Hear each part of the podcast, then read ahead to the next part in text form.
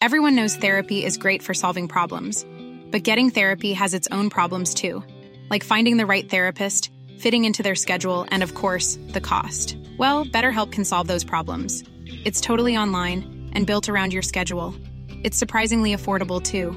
Connect with a credentialed therapist by phone, video, or online chat, all from the comfort of your home. Visit better help dot com to learn more and save ten percent on your first month. That's BetterHelp, H E L P. Hiring for your small business? If you're not looking for professionals on LinkedIn, you're looking in the wrong place. That's like looking for your car keys in a fish tank. LinkedIn helps you hire professionals you can't find anywhere else, even those who aren't actively searching for a new job but might be open to the perfect role. In a given month, over seventy percent of LinkedIn users don't even visit other leading job sites. So start looking in the right place. With LinkedIn, you can hire professionals like a professional. Post your free job on linkedin dot com slash people today. Millions of people have lost weight with personalized plans from Noom, like Evan, who can't stand salads and still lost fifty pounds. Salads generally for most people are the easy button, right? For me, that wasn't an option. I never really was a salad guy. That's just not who I am. But Noom worked for me. Get your personalized plan today at noom dot com. Real Noom user compensated to provide their story. In four weeks, the typical Noom user can expect to lose one to two pounds per week. Individual results may vary.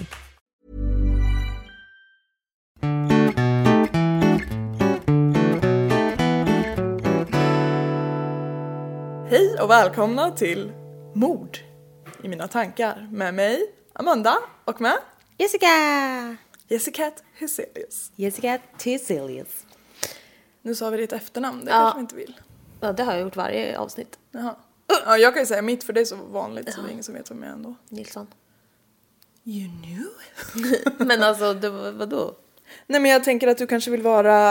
Jag fick inte vara anonym för dig, så nu är det så. Ja, fan. Vi har ju nyllen på bilden allting. Ja, det har vi. Mm. Hopp, där sket du sig. Jag som hade tänkt att bli en sån undercover star. Jag försökte ju bli. Vadå försökte bli? Jag sa, jag, kan vi inte vara anonyma? Och då sa du, herregud, nej, jag ska ha cred. Just det. Ja, så är det när man har ett ovanligt namn. Eller vad säger jag? Ett vanligt namn. Man vill ha cred. Man får inte det för sin rena existens. Och eftersom jag har ett ovanligt namn så känner jag att jag får cred för din existens. Exakt. Ja, ja, ja. Nu är vi out there ändå. Ja, jävlar. Mm, det passar. Ja, det får bli så. Hur har du haft det idag? Semester och allt? Mm, jag har semester. Det är bra. Mm. Jag har shoppat lite idag. Jag shoppar ju lite eh, då och då, så att säga. Men den här gången följde jag för ditt grupptryck och köpte en linneskjorta. Ja, jag är en grupp. En hel grupp. För mig är du det. För mig är du det. För mig är du det. Pinglan. Ja. Okej. Okay. Eh, nej, men det är bra. Jag shoppar och eh, försöker att inte göra det. Och sen så har vi ätit hemmagjord pizza. Det är gott. Ja, det var gott. Vad har ni på er hemmagjorda pizza? Vi har vi är helt olika. Jag har ju curry, ananas, banan, svamp. Så jävla gott. Så jävla gott, ja. Mm-hmm. Och eh, ja, ja. Kalle hade umf. Ja, vi att tycka om så mycket frukt på pizza kan ju vara... Det är ju verkligen en vattendelare. Ja, men jag älskar ju. Jag älskar ja. ju banan i mat. Ja, ananas med. Och, och flygande Jakob var gott. Ja, det var gott. Jag gjorde ja. någon vego-variant på det här som fan var rätt god. Det var länge sedan nu. Ja. Ja, ja. Hur är det med dig? Jo då, det är bra. Jag kan inte riktigt släppa den här banan- och ananas-pizzan än först. För jag tycker ju också om när det är banan, ananas, curry och bearnaisesås på också. Nej, men för fan, jag hatar ju bearnaisesås. Där gick jag steget för långt, tänkte du. Ja, verkligen. Jag, jag gillar det. Jag tycker inte om det. Jo, men satan på pizza, vet du. Nej, ingenting. Ingenting på pizza. Ingenting du tycker vill jag ha under bearnaisesåsen. Ja. Men ovanför däremot. nej. nej, nej, nej. Jag vill ha dig på en bädd av bearnaisesås. Men ja, min värsta mitt... grej är ändå majonnäs. Ja. Jag kan inte tänka mig något vidare typ. Men typ tryffelmajo förutom... och sånt är ju på alla goda burgare. Men du tänker så att majonnäs som är på tub typ. Rå ja, majonnäs. Ja, och vet du, Kalle äter ju på allting typ. Uh. Så nu står det en burk och, vi, och de har ju rä, de här äckliga räkorna på bild. Uh. Jag, måste, jag vänder på den hela tiden. Jag kan inte se dem. De talar usch. Till dig. Usch. Ja, ja, ja. Okej. Okay. Nu frågade jag om din dag. Just det. Släpp pizzan. Snälla, släpp pizzan, människa. Jo, men jag har haft en bra dag. Jag har jobbat. Jag har inte semester. Har inte semester någonting den här sommaren heller eftersom jag... Jo, imorgon. Ja, jag har lite strödagar. Ja. Men jag har ingen lång sammanhängande semester eftersom jag inte har jobbat så länge där jag jobbar nu. Mm. Så hade jag det förra året typ. Ja, exakt. Så är det när man byter jobb, eller snarare skaffar ett jobb. Ja. Komma på. Utan att, istället för att dra på gatan som jag gjort tidigare. Precis. Nej men annars, jag har varit ute och ridit också. Det var himla trevligt. Gud vad härligt. Mm. Jag saknar att rida så. Mm. Det är ganska nice. Ja, mysigt. Min pojke. Det är inte min egen, men jag är medryttare. Och det är kul. Mm. Det var allt jag ville säga om det. Mm. Ehm, då går vi vidare till vädret. Ja. Hur är vädret då? Du har ju ganska bra utsikt så du kan ju verkligen säga hur vädret är. Mm, jag vet, det är nästan så att jag bor ovan molnen. Så högt upp är vi. Nej men gud, tänkte jag ta trodde att jag hade en kopp kaffe. Nej, du får ingen kaffe. Besvikelse att jag inte ens hade en kopp. Du kan inte men, sova då. Jag, nej, det är faktiskt sent nu. Klockan är halv tio, så jag får inget kaffe. Mm. Det är... Så jag sörplar för glatt livet. Ja. Gott li- kaffe. Livet är hårt. Ska jag säga. Ja, men... Du kan väl lukta på min kaffeandedräkt. Ja, tack. Men... Ja. Bättre än inget. Ah, okej. Okay. Ska vi dra igång det här? Ja, det verkar dags innan det spårar ur fullständigt. Ja. Jag sladdrar väldigt mycket med mycket nu åt alla möjliga håll. Så det, det gör nog ingenting. Kalle kommer um... älska det. Ja. Är du taggad? Eh, ja! Nästan så jag inte vet. Åh, jävlar vilket ljus. Min dataskärm. Jag känner mig också lite... Det är inte bra att jag dricker kaffe nu för jag kommer bli alldeles spillevinkig. Spidad? Ja, exakt. Så säger man på. Men jag tror ändå att eh, det är mer under kontroll än förra gången när vi drack vin. Ja, ja säg det. Det kan vi göra nästa gång igen. Ja, vi har varannan med och varannan utan. Ja, det är ju semester nu så jag har flera flaskor i kylen. Bara just in case. Ja, ja. Det är bra. Ja.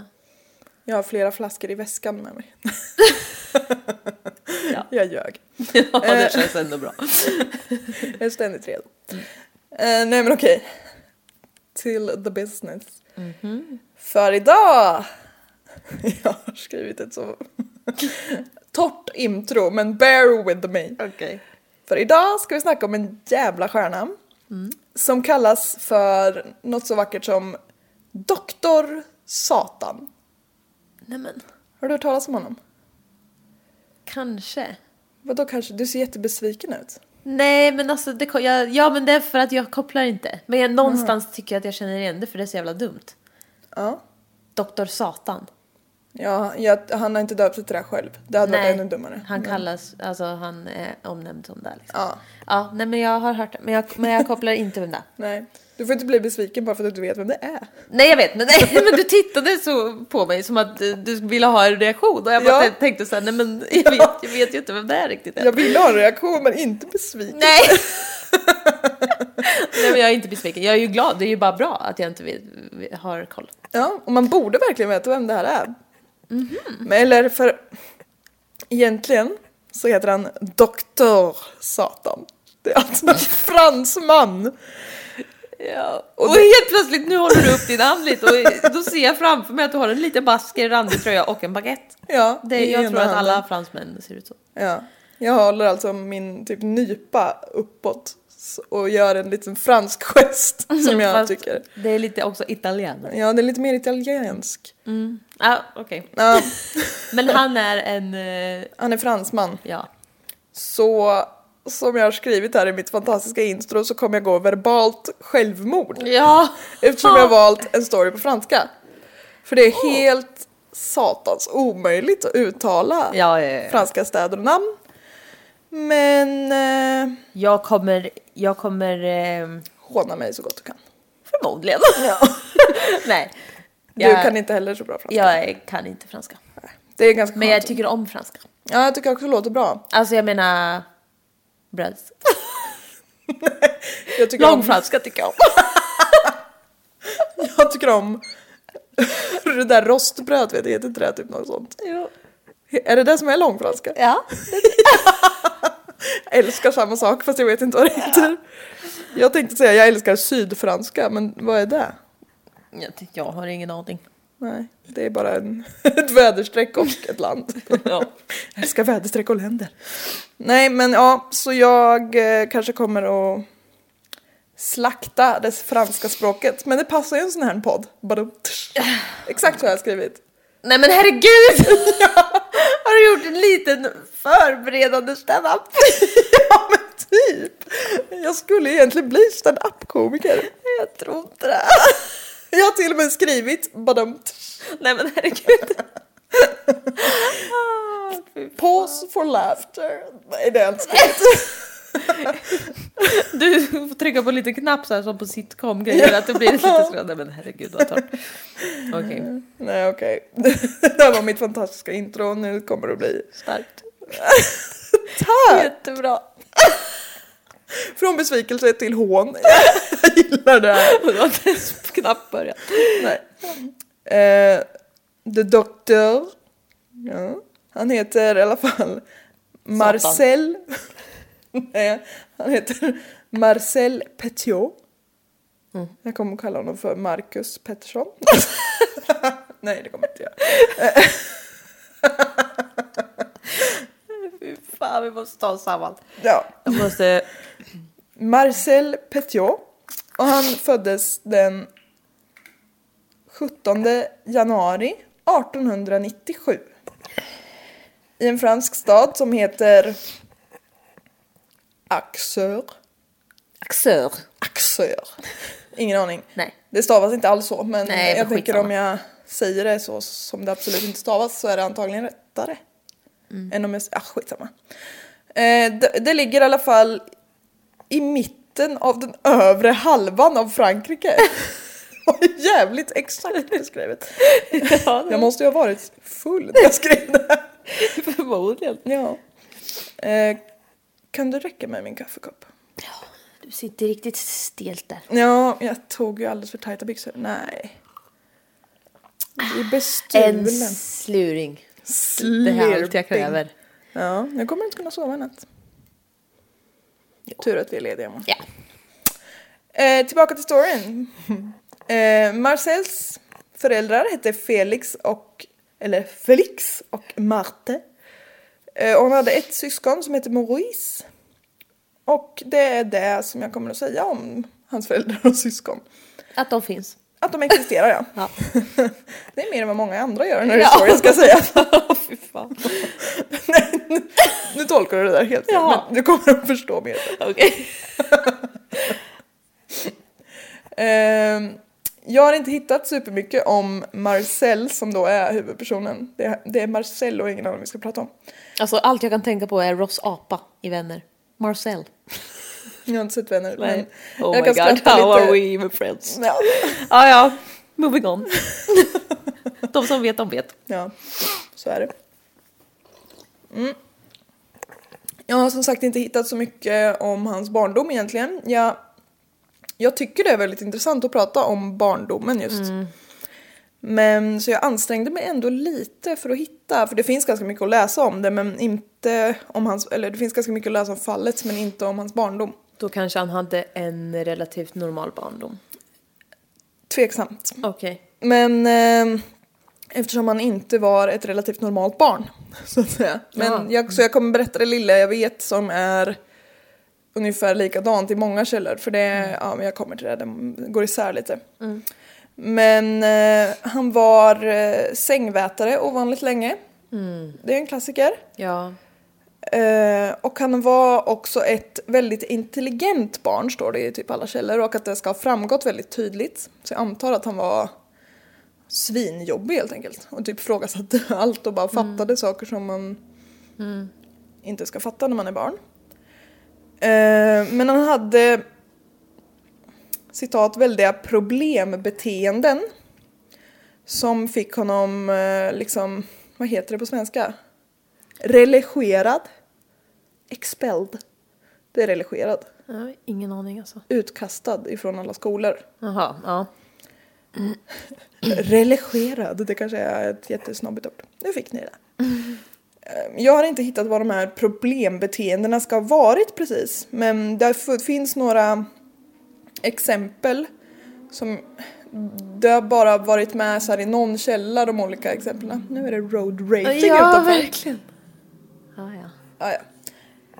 Men så jag säger några och så får vi avgöra själva om vi tycker det låter jävligt troligt eller inte. Men i någon troligt källa... eller roligt? Troligt. Troligt. Det är absolut inte roligt. Nej, jag tänkte fan. För i någon källa så stod det att han redan som elvaåring hade tagit med sig sin pappas pistol till skolan och avfyrat den inne i klassrummet. Inte på någon, men liksom Nej, avfyrat men ändå. Den. Ja. Och eh, att han skulle ha frågat en flicka om, han, om hon ville ha sex med honom. Tänka sig. Alltså redan på tidigt nittonhundratal, det var ju typ det värsta man kunde fråga någon.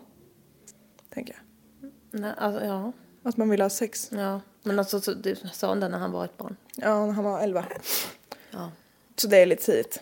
Jag tycker inte att elvaåringar ska ha sex. Nej, jag håller med. Det är dessutom olagligt. Ja. Don't do that. Nej, det är ju även olagligt för en elvaåring att ha sex med en annan elvaåring. Mm, man gör inte det bara. Nej. Vi rekommenderar alla som är elva att inte ha sex med varandra. Eller någon annan. Nej. Men eh, han blev i alla fall... Eh, avstängd, ska jag säga då. Mm. För att han frågade en elvaåring, en elvaårig tjej om hon ville ha sex med honom. Vilket är lite feministiskt, är det inte det? Nowadays hade man bara, lägg av Svante. Nu så här, och så blev han av, av med hela skolgången. Ja. Jag tycker det är ett feministiskt framsteg. Ja. Jag vet inte hur, alltså elvaåringar, alltså de är små. Men alltså jag tänkte så här, någonstans ah, fan, han frågade ändå. Ja, det var ju vänligt av honom. Det var bara en oskyldig fråga. Kom igen då. Jag skickar bara en kukbild, det var bara en fråga. Nej. Nej. Men eh, sen en annan oerhört fruktansvärd hobby som Marcel ska ha haft som liten var att han, bear with me now, stal nykläckta fågelungar. Nej, inte djur. Ur deras bon. Petade ut ögonen Nej. På dem. Och lät dem, eller liksom titta på när de kastade sig mot väggarna i en liten bur. Skulle fågelungarna titta på? De hade ju inga ögon. Han tittade på fågelungarna. När Men de... de kastade sig själva ja. Mot väggar. Ja, i en liten bur. Varför skulle han låsa in sig själv i en liten bur och kastat sig mot väggarna? Nej, nej, jag trodde... Och tvingat jag... fågelungarna att titta på. Nej! Det var det sjukaste! Nej, jag trodde det. Jag bara, vad fan? Först gröpte han ut ögonen på fågelungarna och sen så skulle de se på när, var... när de själva och varann hoppade in i väggarna. Ja. Något gick fel när jag berättade ja, det här, tror jag. Ja, jag tänkte, de, de kan inte se, de har ju ögon. Sjuka barn! Nej, men alltså, det här var så jävla tokigt nu. Ja, det där var men det var hemskt, jag tycker inte man gör så. Nej, inget av dem. Oavsett oh. alternativ. Fågelungar är jättesöta. Jag hade dock föredragit alternativet att han snodde fågelungar och lät dem titta på när han själv kastade sig mot ja, men du är ju också livrädd för fåglar. Ja, jag hade antagligen... Så du hade ju hoppat in i buren och stängt. Ja, det hade jag nog. Ja. Jag hade framförallt aldrig gått närheten av en fågelunge. Det är livsfarligt. Du slet ju tag i mig häromdagen för att åkte en liten måslit för den. Åkte i sin lilla röda bil. Han segla. Ja. Han hovrade. Han, han hovrade nära din aura. Ja, det gjorde han. Då fick du frispel. Totalt frispel. Ja, och eh, jag har ju den skärmiga egenskapen att jag kastar andra framför mig som levande mänskliga sköldar. Ja, ja. Det var därför du slet tag i mig. Ja. You wanted me to be your human shield. Mhm. Det, det är jättecharmigt. Jag offrar andra för min egen vinning. Ja, det är okej. Okay. Gulligt. Ja, men han ska även ha varit dum mot katter och andra smådjur. För att mm. gå tillbaka till storyn. Men det är också en klassiker. Ja, men man ska, alltså jag tycker inte om när man är dum mot djur. Alltså. Nej. Man ska inte vara dum mot något som lever. Eller dör. Nej, nu, nu har vi spårat ur fullständigt. Ursäkta? Nu har vi spårat ur fullständigt. Ja, oh, keep going. Ja, tack. Um, nittonhundratolv så dog Marcels mamma. Han var alltså femton år då. Uh, om jag har fattat allting rätt så ska hans problembeteenden då ha blivit ännu värre. Och de kommande två åren så ska han ha sysslat med lite allmän vandalisering. Självcitat där. Mm-hmm. Snatteri och stölder. Mm. Han är alltså en typ klassisk femton-årig minigangster, tänker jag. Mm. Som många... Många är, höll jag på att säga, men jag har ingen aning om vad jag pratar om. Eh, när Marcel var sjutton så blev han gripen för att ha stulit ur och vandaliserat statliga postlådor. Vad fan ska han stjäla ur statliga postlådor? Jag vet inte. Jag tänker att det kanske är viktiga papper eller värdegrejer. Ingen aning. Alltså, herregud. Ja. Men eh, Marcels pappa jobbade på kostkort... postkontoret. På postkontoret, så det kanske var en liten tonårsrevolt. Skrivit. Ja. Ja. Ehm, dock så blev det här åtalet då, för han vart ju eh, gripen. Men åtalet vart nedlagt för att en eh, psykiatriker hade bedömt honom som sinnessvag, som det så fint heter på ja. den tiden. Ehm, och oförmögen att ta ansvar för sina handlingar. Och sen en annan psykiatriker Uh, har något år senare, alltså när han var typ arton nitton, fastställt att Marcel var psykiskt sjuk. Mm. Oklara diagnoser än så länge. Mm. Trots att Marcel blev utslängd från skolan till höger och vänster så lyckades han avsluta sina studier vid år nittonhundrafemton. Då var han arton. Och det borde ju vara gammalt på den tiden, tänkte jag. Ja. Borde vara väldigt gammalt. För vi är ju som sagt början på nittonhundratalet. Då gick man ju inte i skolan så länge. Nej. Eh, och då borde man ju känna igen nittonhundrafemton, Jessica. nittonhundrafemton? Ja, vad hände då? Men du får inte ställa såna här grejer. Det första världskriget. Ja!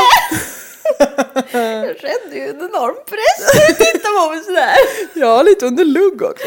Ah, lite förnuligt. Ja, ja. Ja, helt lost var jag inte då. Nej, första världskriget. Mm. Och vad passar bättre än en psykiskt sjuk kille med fallenhet för våld än just armén? Oh, jättebra. Jättebra. Han anmälde sig frivilligt till armén. Eh, och han blev skadad i strid och utsattes för någon form av krigsgas. Det är lite oklart vilken. Det är mycket så här, detaljnivåer är ju väldigt oklart. Men han fick i alla fall någon form av krigsskada. Och så blev han satt på rest homes, stod att det hette. Så jag antar att det fanns lite så här små hem här och var i Frankrike där eh, de i armén kunde vila. Mm. Um, och de ville ju typ inte ha tillbaka honom ut i strid, men han insisterade.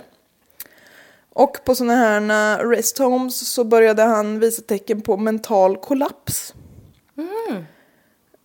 Eh, och de, man kunde liksom till slut inte ha kvar honom på de här rest homesen, för han stal olika militära egendomar. Framförallt filtar, som han tydligen gillade mycket. Uh, jag kan ändå relatera till mental kollaps. Och ja. Jag vill ha väldigt många filtar. Ja, men det är väldigt återkommande i källorna att han stal väldigt mycket military blankets. ja, ja. Men alltså jag tänker så, när man har ett par stycken, vad ska man med fler? Exakt. Han kanske skulle sy något. Ja. Han kanske sydde. Han kanske skulle sy världens största lapptäcke. Ja. Han kanske hade ambitioner. Ja. Men eh, nej. Till slut, eftersom han stal så väldigt många filtar, så fick han sitta i fängelse i Orleans. I några månader. Okej. Okay. För allmän filtstöld. Han låter ganska sorglig. Ja, jag lovar att det blir värre. nittonhundraarton så satt han inne på ett mentalsjukhus. Och doktorerna sa att han led av flertalet psykiska sjukdomar och kleptomani. Mm. Kleptomani är återkommande. Mm. Eh, men franska armén tyckte inte att det gjorde så jättemycket. Att man led av massa psykiska sjukdomar och kleptomani. Så de skickade ut honom på fältet igen. Ja.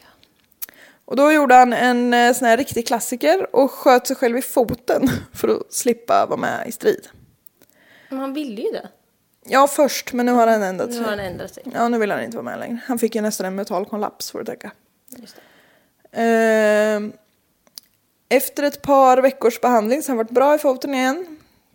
Tyckte franska armén att vi skickar ut honom i strid igen. Ja. Ja, så nu är han för tredje gången ute i fält, men till ett annat regemente. De var uppenbarligen desperata. Mm. Eh, när Marcel fick sina diagnoser, lite, det är lite oklart vilka, men kleptomani är återkommande. Av ännu en ny läkare nu så gav franska armén till slut upp och han fick lämna armén med sån här militär pension eller vad det heter. Uh-huh. Och det är nu som det sjuka börjar så smått. Det är en sakta stegrande skala så att säga.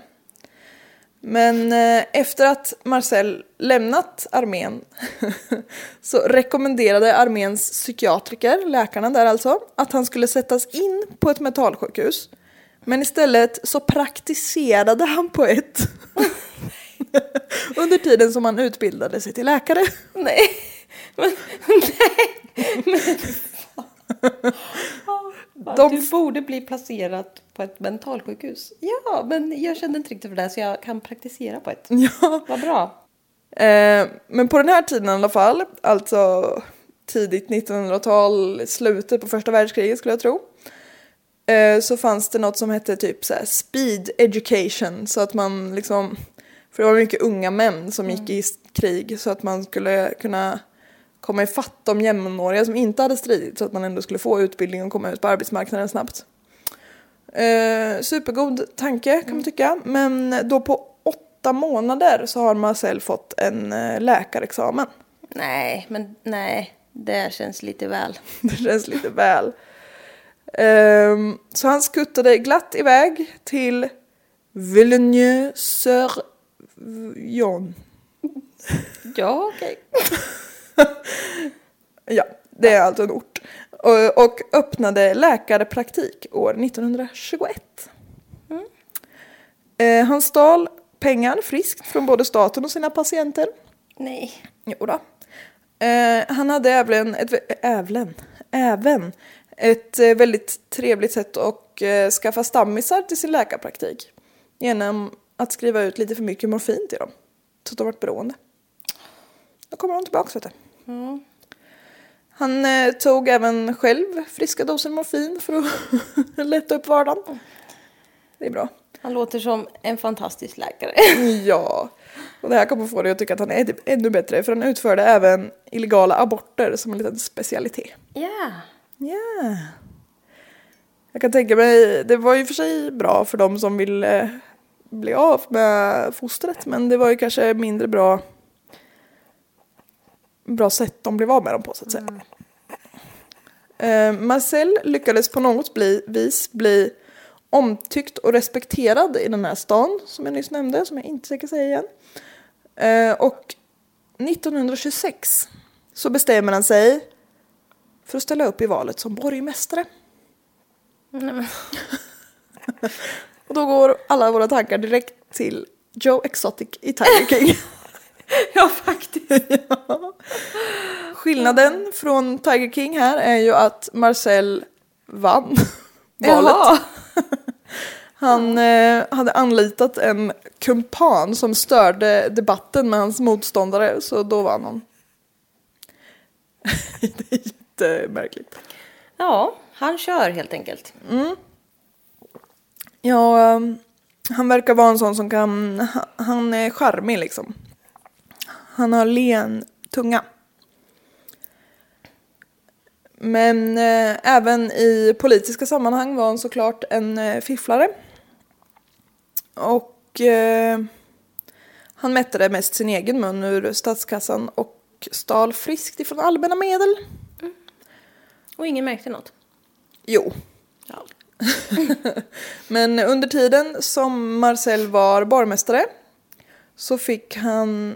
Nej, han gifte sig först med Georgette Lablé.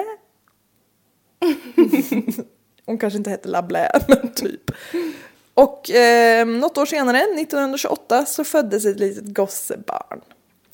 Och såklart finns det jättelite info om både den här sonen och eh, henne. Men eftersom det är just det här sammanhanget så kanske det känns bra för dem. Mm. Sonen hette i alla fall Gérard. Det tycker jag är ett ganska fint förnamn. Mm. Det kan jag rekommendera till ditt barn. Mm. Gérard. Okay. Som inte existerar, ditt ja. barn alltså. Eh, nittonhundratrettioett så hade Marcel varit borgmästare i fem år. Han är trettiofyra år gammal nu. Eh, men nu hade den lokala prefekten, det vet jag inte riktigt vad det är, men det är kanske någon som håller koll på politikerna. Eh, den här personen hade i alla fall fått in så många klagomål eh, att Marcel, på att Marcel stal och fifflade att de... Eller att den här prefekten avsatte Marcel. Han fick inte vara borgmästare längre. Mm. Men eftersom Marcel var så omtyckt internt så hoppade hela koncilet, alltså hela mm. styrelsen av. Hela statsstyrelsen i, i sympati. I ren protest. Ja, exakt. Och det absurda i hela historien är att han själv blir invald i den nya statsfullmäktigen och sånt det kanske heter. För att de var ju avsatta så de behövde ju nya. Nej men. Så då valde de in honom. Ja, han hittar lösningar på saker och ting. Han hittar, han är en lösningsorienterad person. Ja. Ja. Um, men um, nu sysselsatte Marcel sin kleptomani med att stjäla el ifrån det statliga eh, elverket. Vilket ledde till att han blev avsatt igen något år senare. Men innan de hann meddela honom att han var avsatt hade han redan tagit pick och pack, fru och barn och flyttat till Paris. I Paris öppnade han såklart en ny läkarpraktik på sextiosex Rue Carmarthen. Helt påhittat uttal. Och lyckades bygga upp ett fint litet fejkrykte där. För när han precis hade startat praktiken så hade han en skylt utanför där han liksom hade radat upp alla sina expertiser. Inte bara liksom att han var väldigt duktig på det utan han var expert. Och det var liksom orimligt många. Mm-hmm. Så andra liksom läkare i Paris anmälde det här till typ staden eller vad man säger och bara... Mm.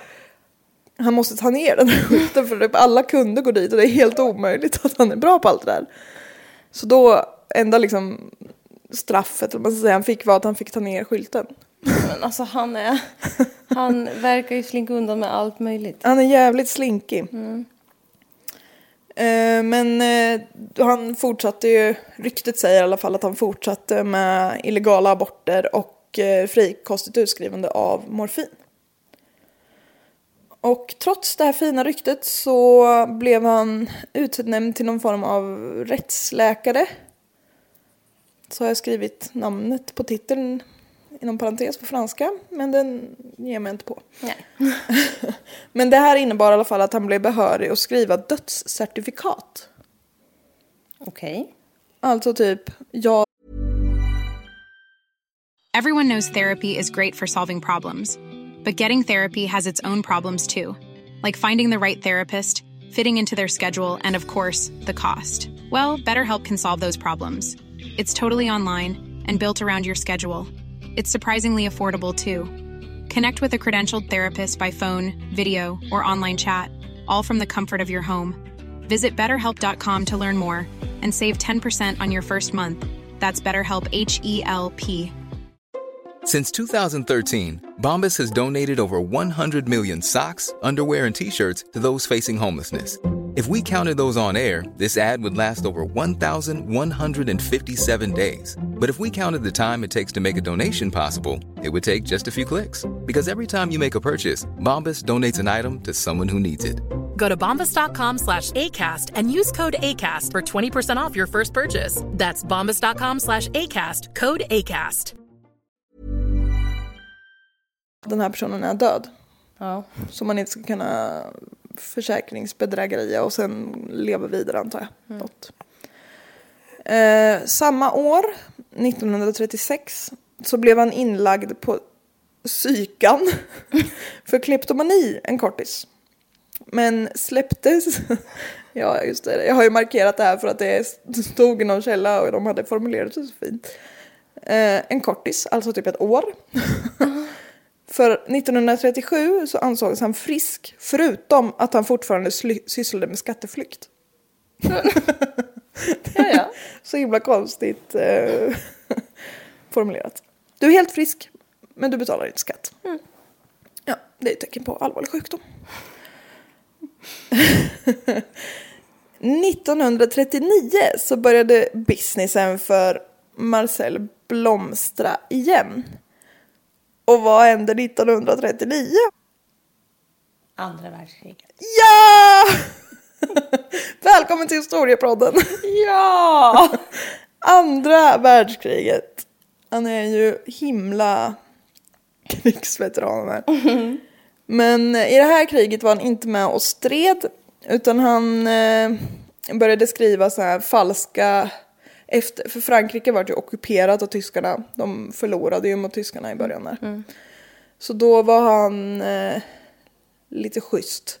Och sålde förfalskade läkarintyg så att fransmännen slapp åka och tvångsarbeta i Tyskland.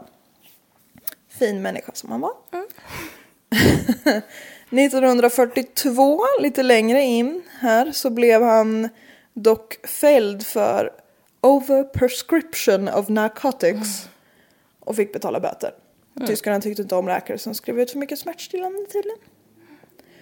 Men eh, i alla fall, lite oklart exakt vilket år, men under andra världskriget någonstans, antagligen lite tidigare än nittonhundrafyrtiotvå, så började Marcel arbeta fram en väldigt lukrativ affärsidé. Hans mest lukrativa någonsin faktiskt. Och han kallade den här idén för Fly Fox. Fly Fox. Fly Fox. Och den innebar att Marcel under aliaset, alltså fejknamnet doktor Eugene, så också ett väldigt starkt förnamn. Eugene. Eugene. Kanske ja. Lite mer fransk betoning, men ja. ja. Eugene.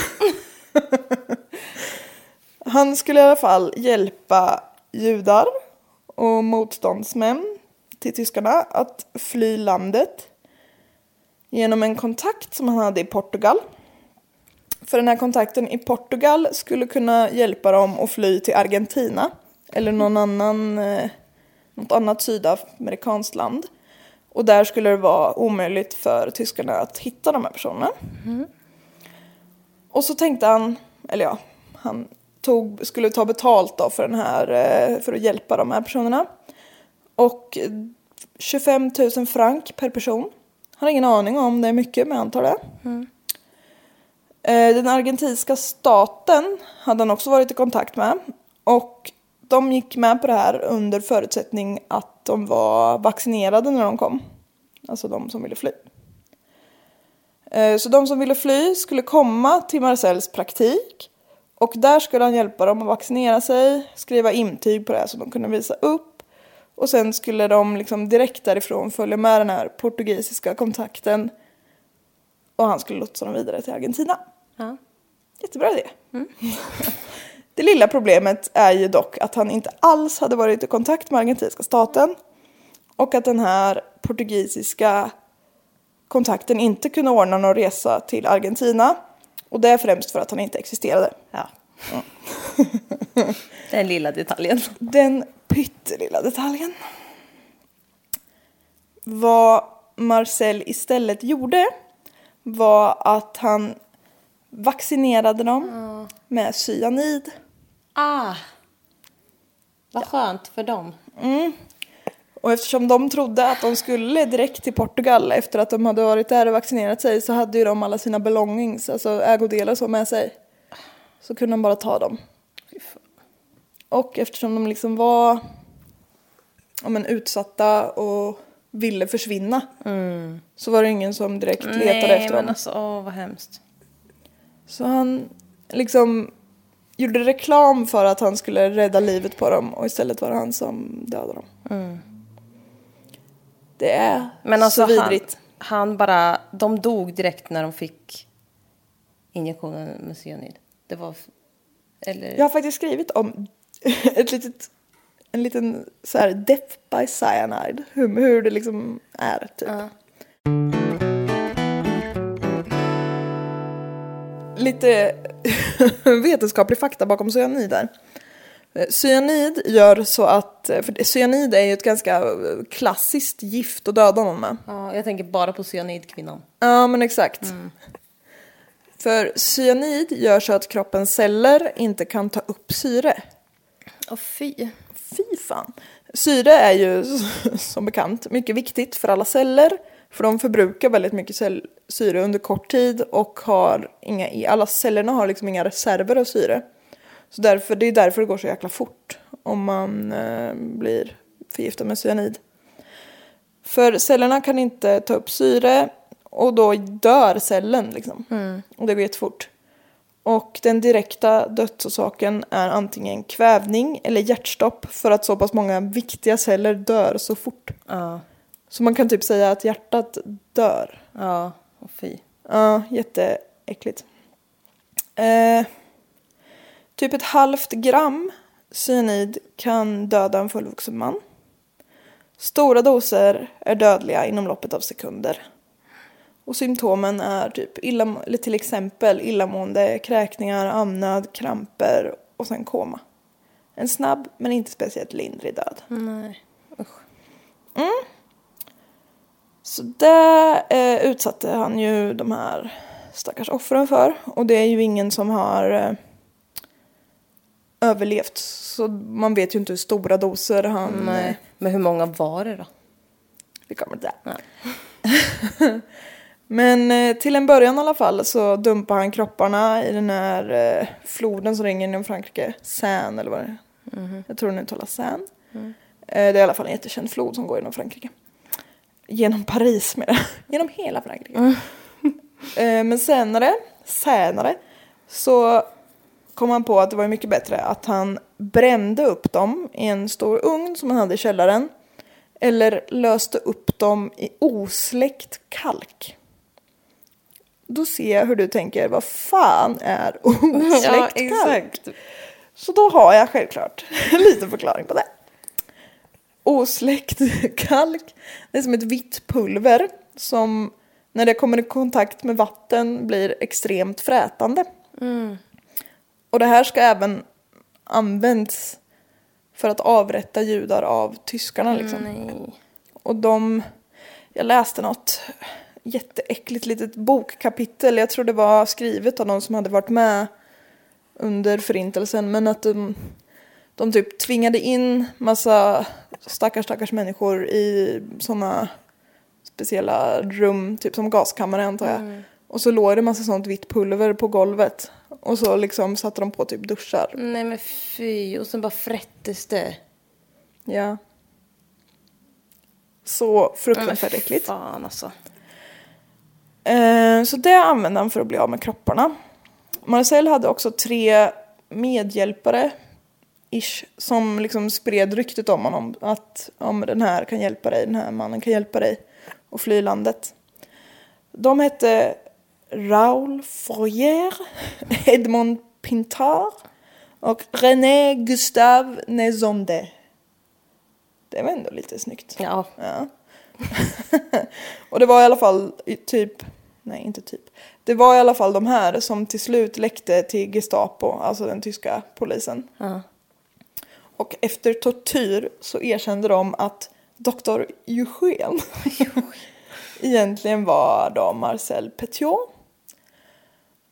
Och eh, innan Gestapo hade fått tag i de här medhjälparna så hade de skickat in en mullvad liksom, som skulle försöka ta reda på vad det här var. Mm. För tyskarna trodde ju också att han hjälpte judar att fly. Mm-hmm. Så de ville ju liksom förstöra mm. hans nätverk här. Ja. Men den här mullvaden som de skickade in, eh, han kom ju aldrig tillbaks. Nej. eh, men eh, dock då, som vi vid det här laget kanske har förstått, så är han ju väldigt len och fin i mun, Marcel. Mm. Så han eh, var ju väldigt tydlig med till tyskarna att det var minsann inga judar som lämnade hans källare. Då var det inte så jävla viktigt att ta tag i det där. Nej. Det är så jättehemskt alltså. Ja, verkligen. Usch. Um, men efter ett tag så började ju franska polisen också bli varse om att det är något som händer här. Mm. Och den sjätte mars nittonhundrafyrtiofyra, då börjar vi närma oss slutet på kriget, mm-hmm. som du vet. Och jag vet, fyrtiofem. Ja. Men då började i alla fall grannar tycka att det luktar väldigt illa ur Fan. den röken som kommer ur skorstenen liksom. Ja, usch, luktar död. Ja, jag kan inte ens Nej, nästan usch. tänka mig hur illa det måste lukta. Men de liksom gick i alla fall fram till ja, men hans ytterdörr då, för de skulle väl knacka på och fråga vad tusan han gjorde. Men då stod det på en liten lapp att han liksom var bortrest, så jag kommer igen om en månad typ. Men grannarna orkade inte stå ut med det här en månad, så de ringde till polisen. Så den elfte mars så stod polisen utanför Marcels dörr och ringde till honom. Man hade ju inte direkt mobiltelefoner, så jag vet inte riktigt hur det går ihop att de stod utanför hans dörr och ringde honom. Men det är kanske lite påpassligt för alltså telefonkiosk eller något, jag vet ja, inte. Man vet inte. Nej. Men eh, de fick tag i Marcel i alla fall. Och så frågade han då i telefonen: har ni gått in än? Och nej, nej, nej, det hade de inte, polisen. Så här, ja, men eh, vänta på mig. Gå inte in innan jag kommer. Så jag kommer. Men då blir man ju också lite här, okej. Okay. Ja. Efter en halvtimme hade Marcel fortfarande inte dykt upp. Så då tillkallade polisen någon, några brandmän tror jag, som liksom fick ta sig in på något vis. Och det är ju mycket så här... Vad de såg när de gick in är väldigt så här, eh, dramatiserat. Så mm. det, jag vet inte alls vad som stämmer. Men de ska i alla fall möts av en röra av halvnedbrutna kroppsdelar oh. och skelett i högar. Så att de liksom förstod ganska jättefort oh, att det var mer än ett offer. Sörja av frätt. Ja. Ah. Lik. Ja. Fy fan vad äckligt. Och säkert massa benrester och skit i ugnen. Och... Fy fan vad äckligt. Ja, det är liksom så... Man kan inte ens föreställa Nej, sig. Men... Det är så skräckfilmigt också. Och fatta grannarna som bara, åh, det har luktat sunk. Ja. Och så bara får de höra det där. Mm. Men eh, Marcel dyker i alla fall upp här till slut på sin egna... adress. Och menar då såklart. Han säger till de franska till den franska polisen att det är ju tyskar mm. som han har dödat. Mm. Och eh, nu var det ju superdumt här, för Marcel var ju med i den franska motståndsrörelsen, och nu hade ju polisen röjt att han hade dödat massa tyskar. Så nu var ju hans han i omedelbar fara, så han var ju tvungen att fly nu och gömma sig, för annars skulle ju Gestapo komma och döda honom. Alltså, herregud. Mm. Och det går den franska polisen med på. Va? Ja, de bara, okej, okay, du kan gå. Mm. De kanske inte reagerar exakt så, men de lät honom i alla fall gå. Va? Mm-hmm. Because World War Two. Ja, men alltså, fy fan vad sjukt. Mm-hmm. Ja, alltså jag får typ gåshud när jag berättar om det, för det är så jävla sjukt. And it will continue. Alltså, oh my god, vad sjukt och äckligt och vidrigt. Mm-hmm. För han, han är ingen motståndsman. Alltså han, oh. han dödar ju för pengarna. Herregud. Ja. Oh. Mm.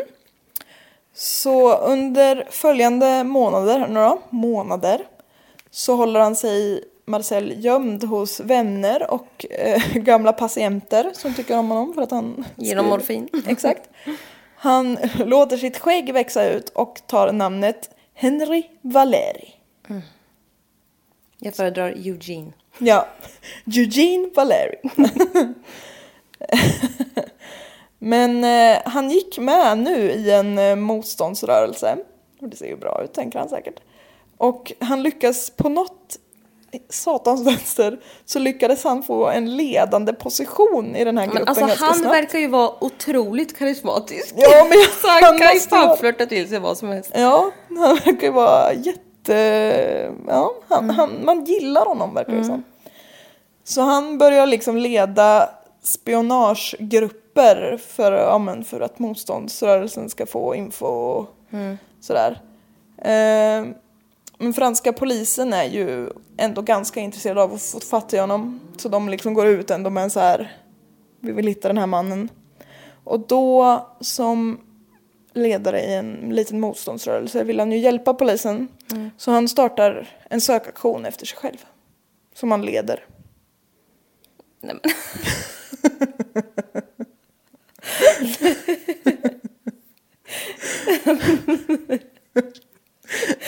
Det är så jävla dumt. Ja.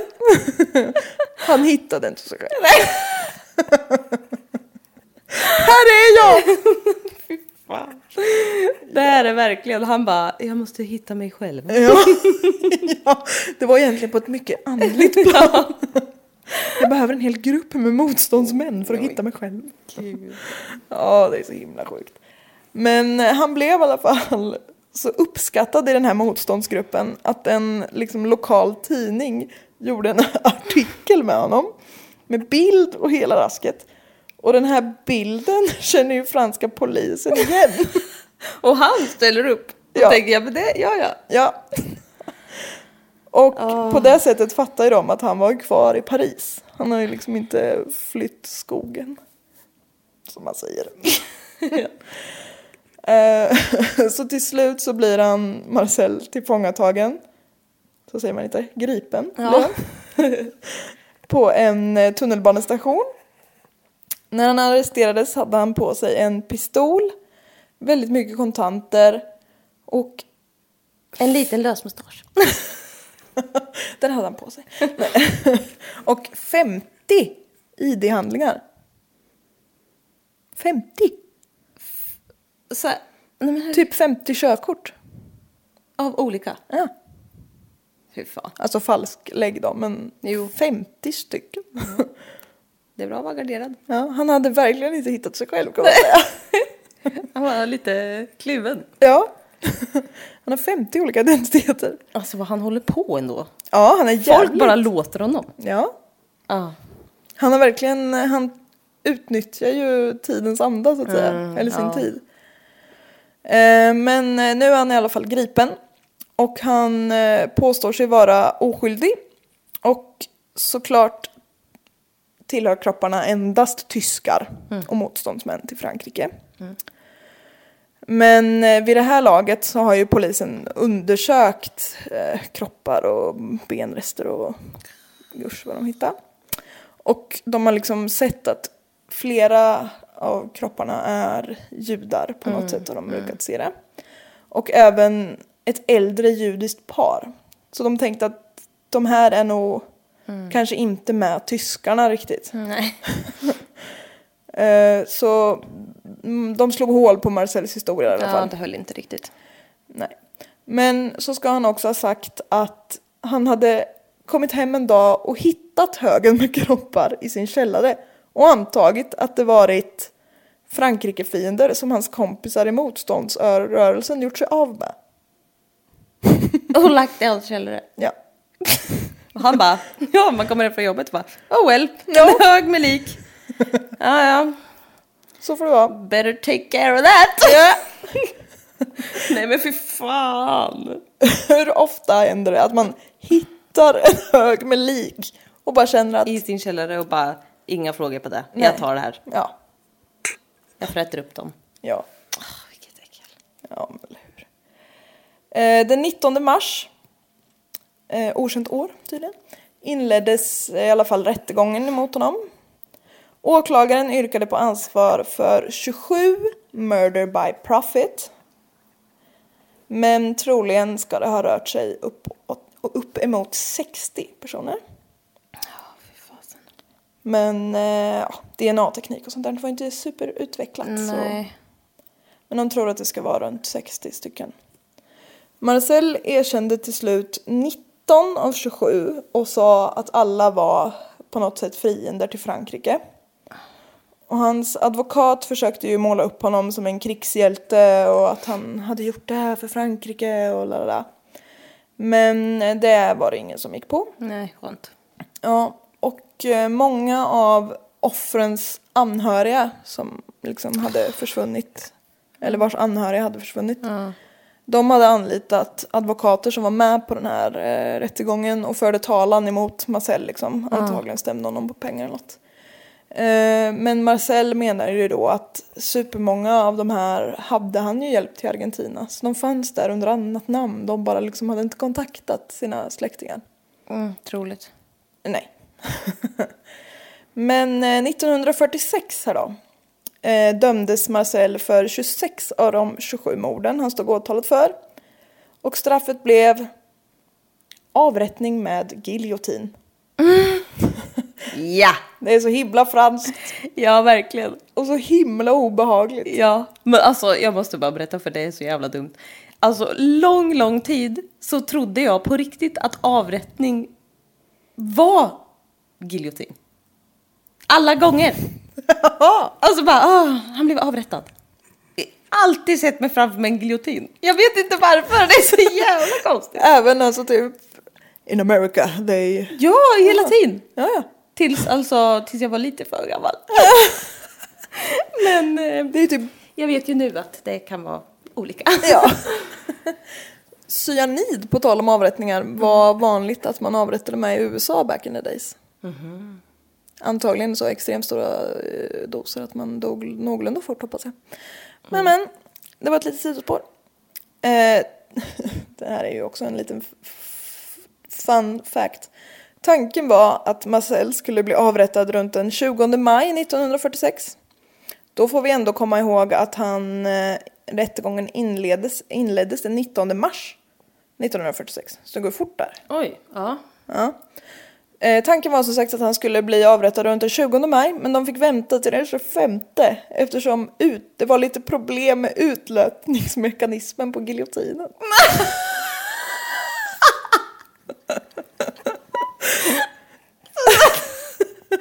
De försökte men det hände inget. Nej, jag vet inte. De fick inte bladet att falla så att säga. Fy fan. Ja. ja. Ursäkta grabbar, vi måste ha service för det här. Ja. Vi väntar, väntar lite nu. Men alltså giljotin. Mm. Det är så grovt ändå. Ja. Shop. Shop. Right off. Ja. Men som sagt, den tjugofemte maj nittonhundrafyrtiosex så blev han avrättad med giljotinen. Den var fixad. Mm. Och hans sista ord innan giljotinen föll var... jag tänker läsa det på engelska. Mm. Gentlemen, I have one last piece of advice. Look away. This will not be pretty. Mm. Vilken jävla tönt. Vilken jävla tönt. Det var storyn om Marcel Petiot. Mm. Jag hade inte... jag hade ingen aning om det här. Visst är det ganska sjukt att man inte hade någon aning om det här? Ja, verkligen. Han har alltså typ dödat sextio judar eller mm. människor överlag mm. som ville fly Frankrike. Så jävla sjukt. Bara för pengarnas skull. Mm. Men det är så obehagligt med så här manipulerande män. Ja. Människor, men... ja. Det är män som gör sånt där. Men... ja. Nej, ja. men... Uh, för det är så här... han var säkert super-likeable, liksom. Ja, antagligen. Och jättekarismatisk. Mm. Och kunde stå och snacka och att mm. det lät superbra, liksom. Ja, ah, fy fan. Jävligt obehagligt. Ja. Trust no man. Ja. Speciellt inte män med... speciellt inte män som kallar sig Eugene. Nej. Och har en läkarexamen han tog på åtta månader. åtta månader. ska lite snabbt dra källorna här bara. Ja. Jag har lyssnat på en liten eh, ljudbok. Eller vad säger det var en artikel. En in, uppläst, inläst artikel. Som heter Marcel Petiot, Doktor Satan. Alltså, Doktor Satan? Ja. En artikel i artikelserien Historiens värsta mördare. Publicerat av Bokasin. Sen har jag lyssnat på Mord mot mord på den. Mm. Typ precis efter att jag hade... Eller precis... Jag hade typ bestämt att ah, det här vill jag göra. Mm. Och typ samma vecka så släpper Mord mot mord. Mm, ja, men det är inget att göra åt det. Nej. Alltså... Ah, förlåt, är det klart? Ja, jag kör sig igenom. Ah. Wikipedia, Murderpedia, giftinformation punkt se. Ja, den lilla detaljen låter jag dit. Ja! the famous people dot com, All That's Interesting. Och så finns det två böcker om det här som är, heter Serial Killers, Shocking, Gripping, True Crime Stories of the Most Evil Murders mm. av Brian Ince. Och sen en annan liten bok som heter Cinematic Portraits of Evil av Esther Rowlands. Uh. Det finns alltså en film om det här, därför heter den Cinematic Portraits. Uh. Jag har inte sett den filmen, den kanske är jättebra, men den är fransk så jag kommer uh. inte förstå någonting. Nej. Ja. Uh. Jag tycker det är så sjukt att man inte hade hört talas om det här innan. Ja, verkligen. sextio är jättemånga. Ja, det är sjukt många. Men det är alltså det, det låter ju så jävla hemskt och det är ju, men alltså det var ju mitt i andra världskriget. Ja, det finns lite andra grejer som man rapporterar om då. Ja, exakt. Och sen var det nog kanske också just att det var ju judar. Ja. Så jävla hemskt. Mm. Jag tycker det är så... Oh. Det är alltid vidrigt att mörda folk, men det blir på något sätt så extra när man lurar dem att man ska rädda livet på dem. Ja, men alltså desperationen hos de här människorna liksom. Ja, men exakt. Men det är ju också så här, det är ju så här ut... Det här är lite som... Det är ju inte ovanligt att seriemördare ger sig på alltså kvinnor som är utsatt för sexuell exploatering. Oj, vad man säger. Eh, nej men alltså som är inne i prostitution. Mm. För att ja, det är ingen som letar efter dem. Nej, precis. Ja, det var ju samma här. Man trodde ju att de hade flytt landet mm. för att de var tvungna. Eller att tyskarna hade fått tag i dem. Mm. Fan. Och det är så... Det är så äckligt att utnyttja situationer sådär alltså. Mm.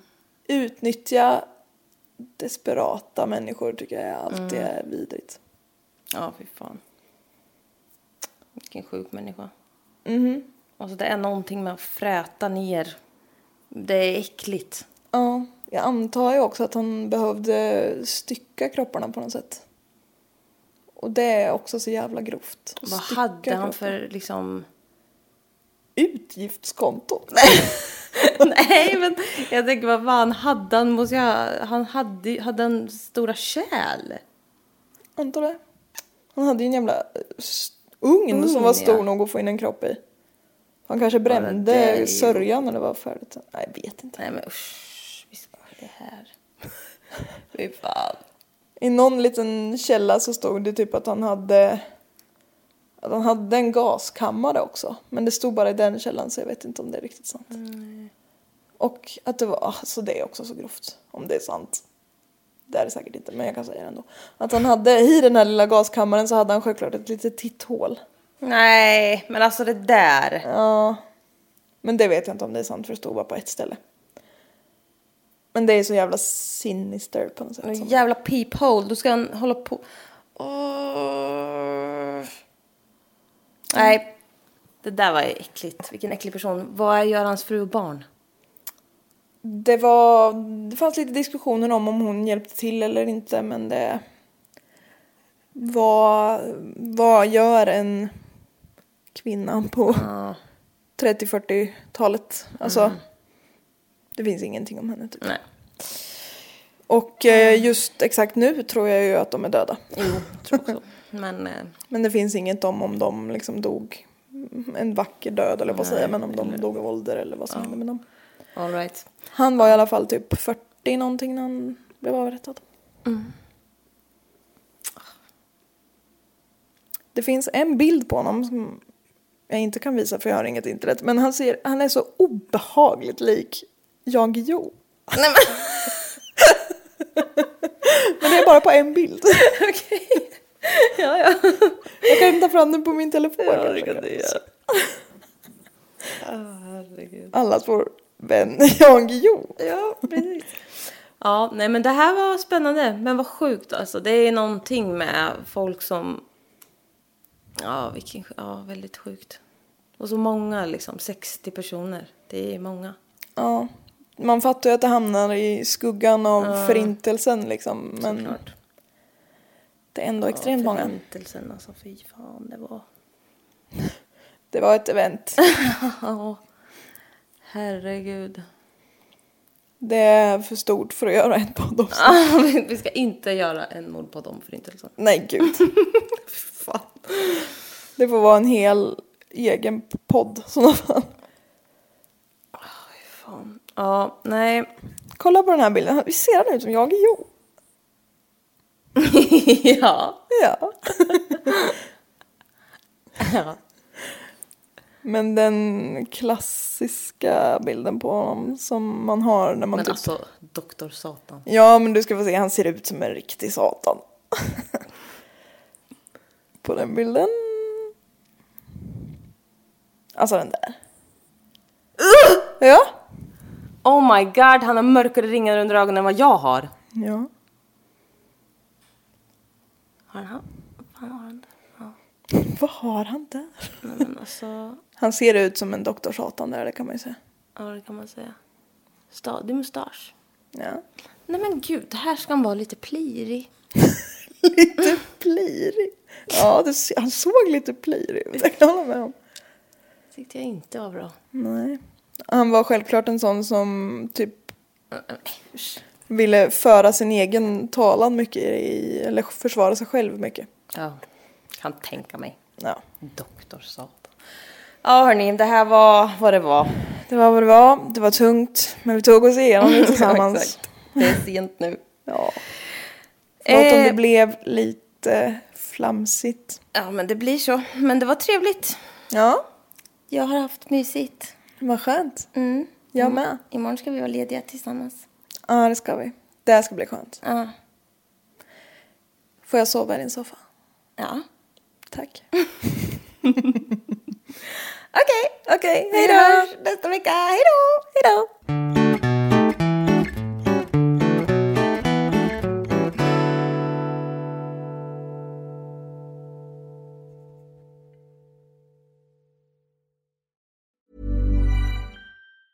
Planning for your next trip? Elevate your travel style with Quince. Quince has all the jet-setting essentials you'll want for your next getaway, like European linen, premium luggage options, buttery soft Italian leather bags, and so much more. And is all priced at fifty to eighty percent less than similar brands. Plus, Quince only works with factories that use safe and ethical manufacturing practices. Pack your bags with high-quality essentials you'll be wearing for vacations to come with Quince. Go to quince dot com slash pack for free shipping and three sixty-five day returns. Planning for your next trip? Elevate your travel style with Quince. Quince has all the jet-setting essentials you'll want for your next getaway, like European linen, premium luggage options, buttery soft Italian leather bags, and so much more. And is all priced at fifty to eighty percent less than similar brands. Plus, Quince only works with factories that use safe and ethical manufacturing practices. Pack your bags with high-quality essentials you'll be wearing for vacations to come with Quince. Go to quince dot com slash pack for free shipping and three sixty-five day returns.